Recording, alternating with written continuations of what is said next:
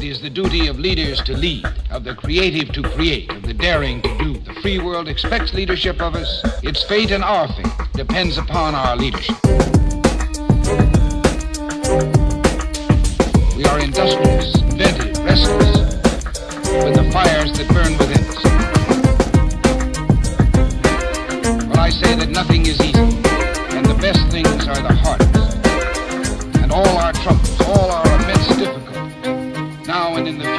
can I say be solved if we have the will, the courage. The future is to those who take those who take it. It's a real honor to, to be on stage here with three of my favorite people in the world. We've got two Jedi Masters here, um, and I guess that makes this Luke Skywalker here. I don't, I don't, I don't know. Um, but uh, just quick introductions here, uh, and then we'll, we'll get started on, I, I think, a really interesting discussion about how industries as complicated as, as health and healthcare um, get transformed. Jerry Levin, chairman of Startup Health, uh, extraordinary person who's been involved with disrupting many different industries, um, and maybe we'll dig into that. He's also the, the founder and CEO of the Levin Parkinson's Transformational Health Institute.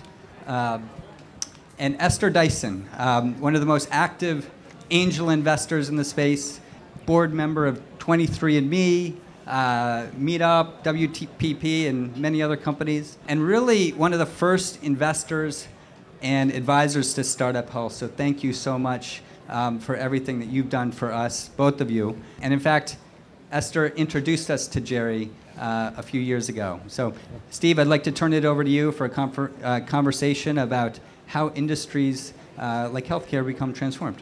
Excellent. Thank you, Unity. I want to welcome everyone here to the, the um, really the beginning of our afternoon session that's going to include some incredible conversations. And we spent a lot of time thinking about the two people that we wanted to kick off what we believe is the most important conversation we as a industry need to be having, specifically the transformation of healthcare. Um, and what I thought would be helpful to do is set a little bit of a framework. While Unity mentioned that Esther inter- introduced us to Jerry, uh, I want to give a little bit more um, color on that story because Esther uh, first invested in um, really the predecessor to Startup Health many years ago. And um, when you find great advisors and investors, sometimes they ask you really tough questions that change the course of everything. Esther asked us a simple question, which is Tell me what I can do to help you. And when Esther Dyson asks you something like that, you think really hard. Uh, Unity and I had just finished a book that we had read called Blueprint to a Billion. It talked about the building of billion dollar businesses.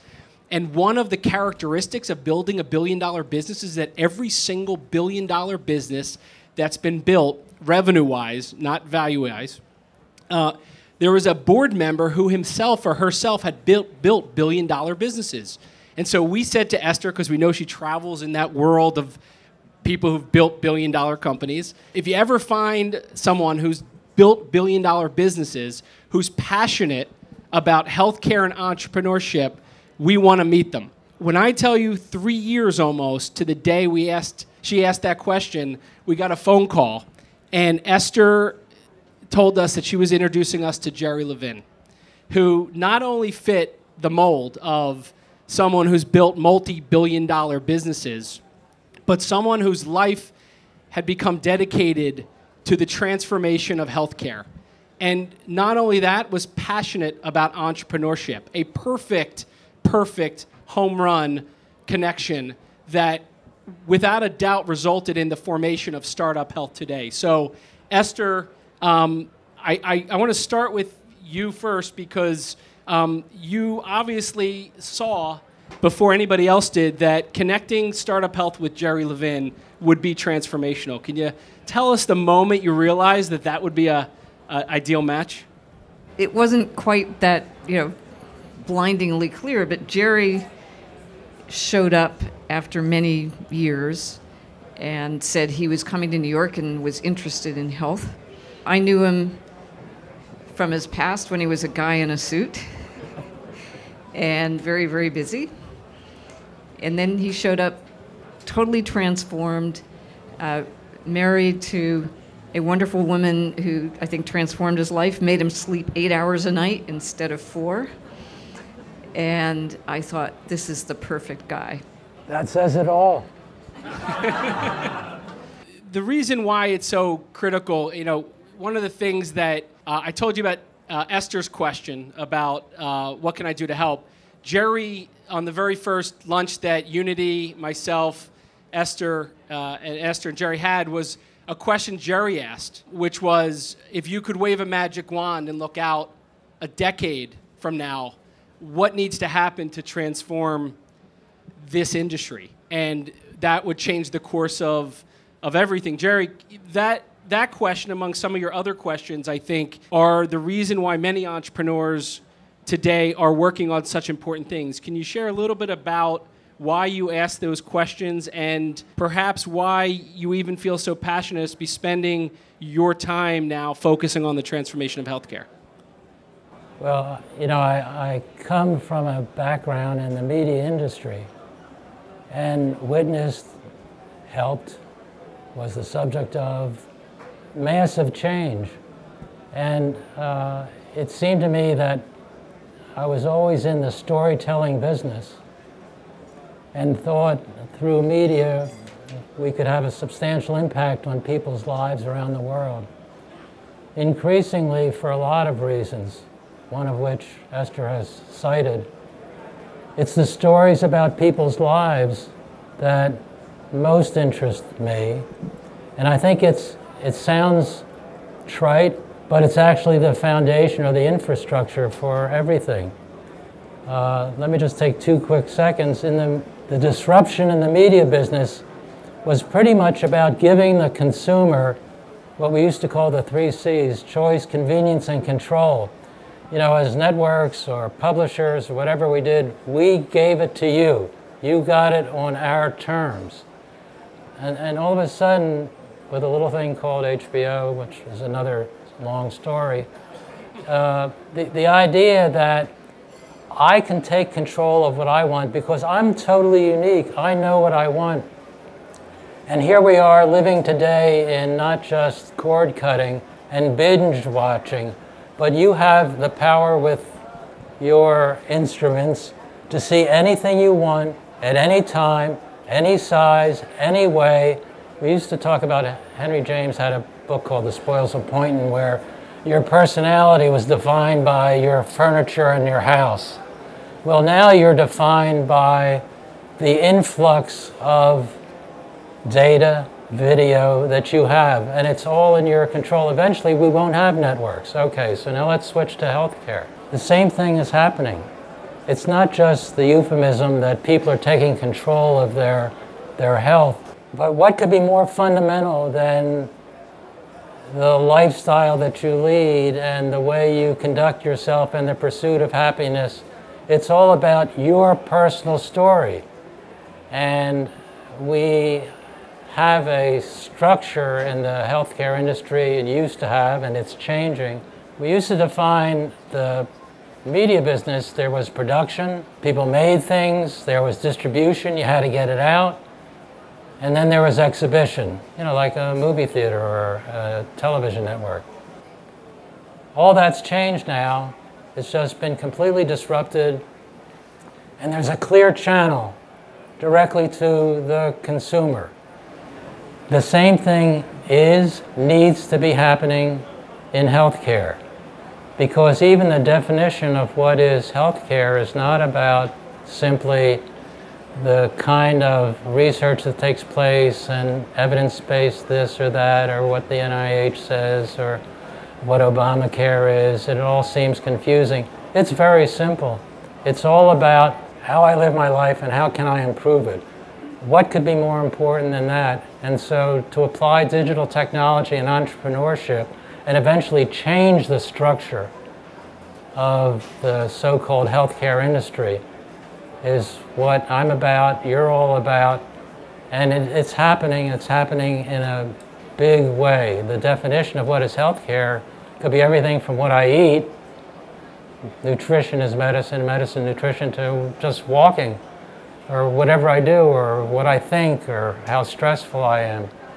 We're all exquisitely unique, and that's what healthcare has to address. Taking a play off of that, Jerry, uh, I'd like to ask Esther, who now spends a majority of her time working inside of the health industry, not healthcare industry, the health industry.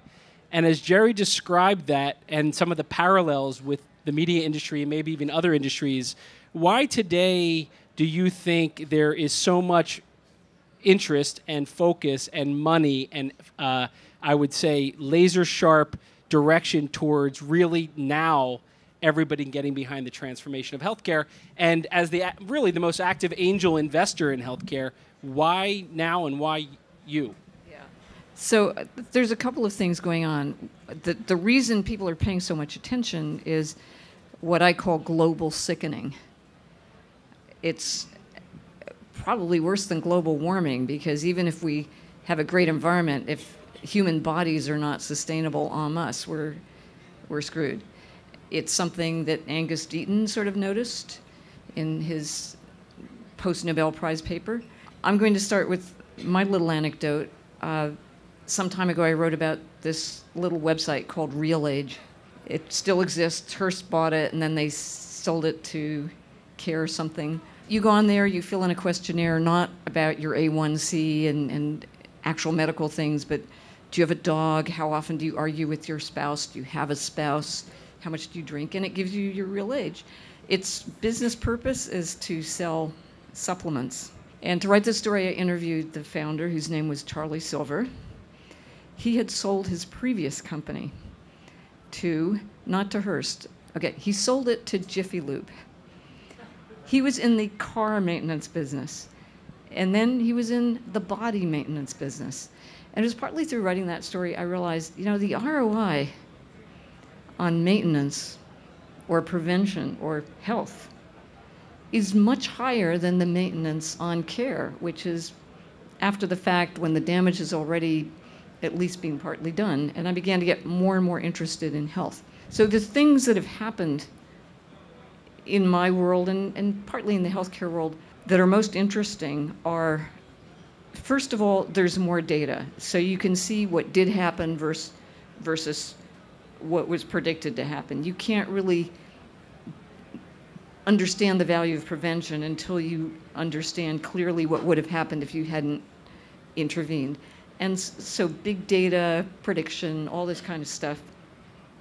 The other is Obamacare, not because of who pays for what, you know, whether it's the government or uh, long run, it's going to be all of us. They pay for outcomes, and this, you know, this hasn't gotten through the heads of most people in the industry. It's gotten sort of to what they talk about, but not to their behavior. But ultimately, this notion of paying for outcomes or paying for the difference between the invisible outcome and the bad things that would have happened that is really going to transform this industry. And I hope it's going to happen faster than 17 years, which is the traditional. So, do, does this look like when you get into the belly of what's happening? Because a lot of people talk about what looks like features being built or incomplete solutions or people trying to circle around the problem. And there's lots of critics talking about the number of startups that are out there working on different things. Yet, when you go up macro and look at what a transformation of an industry looks like, and you dive deep into the belly of it while it's happening, what does it look like? And is this is what is this what it's supposed to look like? Oh, I think it's happening uh, because we can't. I'll just say it. Can't expect big pharma, the, insti- the, the institutional structure of the so-called healthcare industry to deliver any kind of innovation that takes into account exactly what Esther is describing and where people are really going in their own lives anyhow. So what's, what's necessary? It isn't going to come from big companies. It's going to come from entrepreneurial drive, let a thousand flowers bloom, and really drive at it so that in a few years, just as if we go back 10, 12 years, you know, we didn't know about Google or Facebook, same thing is, is going to happen here. And it's, that's why it's not just disrupting the structure of an industry, It's changing the vocabulary entirely about what it's all about. And even, you know, as Esther said, health care, it's really about health and the pursuit of happiness. It's the broadest definition possible of an enterprise. And to have that coming from the innovation that can only be a part of a community. The other thing is, is this isn't about starting companies and I'll have to say it, making a quick exit and moving on to the next thing. If you really want to change the world, you change people's lives inside and outside, spiritually and physically, and their whole momentum. That's the broadest definition possible of society's health, the world's health. And it can only come through the spirit of uh, entrepreneurial innovation. Just a quick thing, I shouldn't really go to this. We used to have a publishing company, and uh, the only way you could really grow was to create new magazines. So we created a little organization called Magazine Development, come up with new ideas. And we made it a organizational structure with an organizational mandate as part of a big organization. All the ideas, like People magazine, I can name many, many more, came from some person who was over here and was not part of the structure, who actually had the idea and the drive. That, that's what's necessary uh, to change people's lives. Excellent. Esther, you wrote about this firsthand in the 80s and the 90s the PC industry and then the internet industry. Healthcare? So it's the same and it's different. The same in terms of the startups versus the incumbents, the same in terms of the need to take risk, to fail, to learn, to merge. Uh, there's huge redundancy in many of you here, to be candid. And some of you will survive, some of you will merge, some of you will go start another one that's that's what makes it happen. But the the real challenge here is human nature, and so you're all health people, right? How many of you ate the Rice Krispie treat? Okay. Be honest. and so in the in the end, it's it's a real challenge because so much of the challenge is really outside of health care and it's it's negative and that's that's hard. So, to some extent, the challenge is also to reach beyond this industry and out to the food companies and help them figure out how to make healthy food appealing. Uh, I'm not sure we've cracked that part yet, but the on the care part, that's also exciting. I mean, curing cancer, managing disease, and all the all the gamification stuff, you know, the behavior change, that's starting to take hold. And again, big data, science, we're getting much better at it. But it's a fundamentally more challenging set of problems than the PC industry. So, um, as a as a final kind of wrap up question, I want to go back to what I started with, which was the question Jerry asked about how do you transform this industry. Um, and the answer that we gave was, and this was before Startup Health was, was even created, it was if you could assemble and organize an army of entrepreneurs all around the world to work together, and you could layer on top of that all the stakeholders who want to help them the investors, the customers, the partners and you could create a coaching program that would help at every phase of the development of these companies, these entrepreneurs succeed.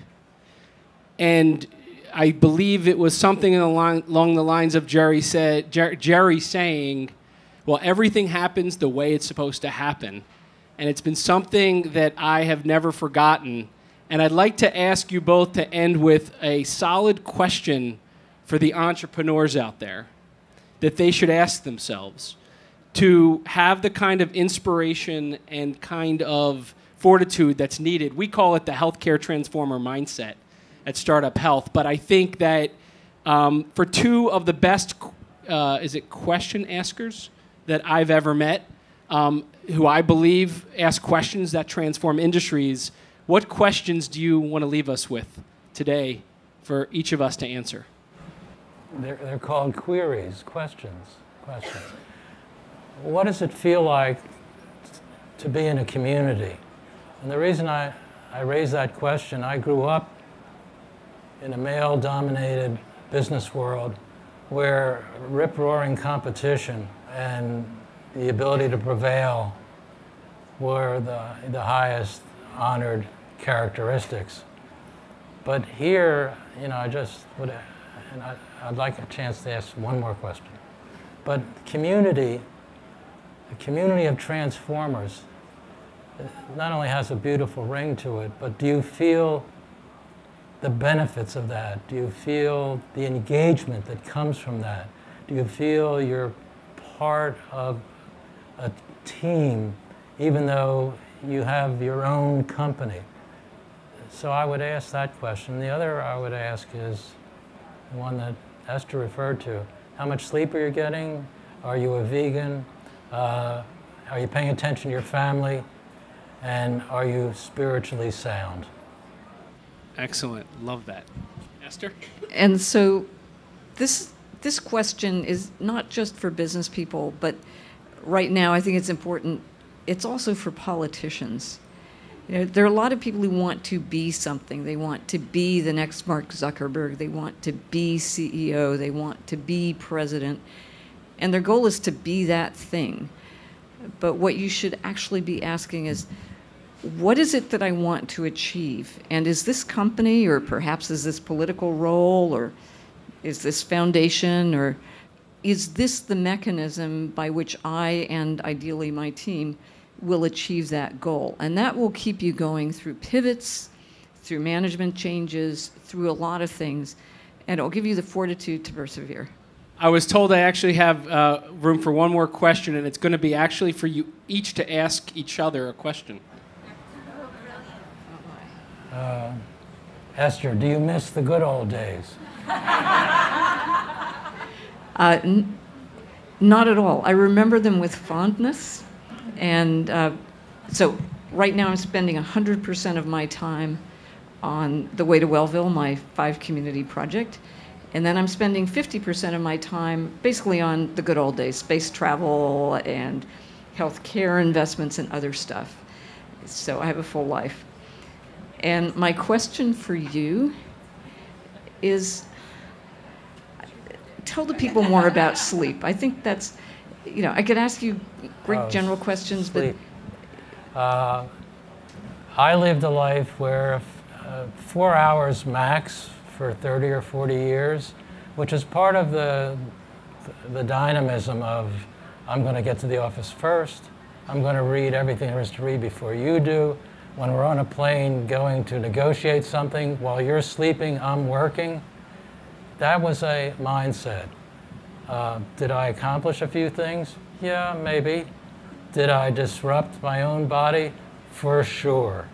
And so at this age, when you're a little older, you're supposed, you know, normally it's harder to sleep. Um, I get eight hours of sleep every night. It's clear to me, although it's not totally evidence based, that sleep is not only restorative, but if you have any uh, neurological issues, that's the way to cleanse. And so I know you spend 25 hours a day doing what you're doing, but sleep couldn't be more important other than nutrition and a good family life. So I want to um, hopefully ask everyone here to join me in not just thanking Esther and Jerry for spending the last uh, 25 minutes with us, but without a doubt, Startup Health would not be here today without the support and encouragement and daily dedication of both Esther and Jerry. So thank you.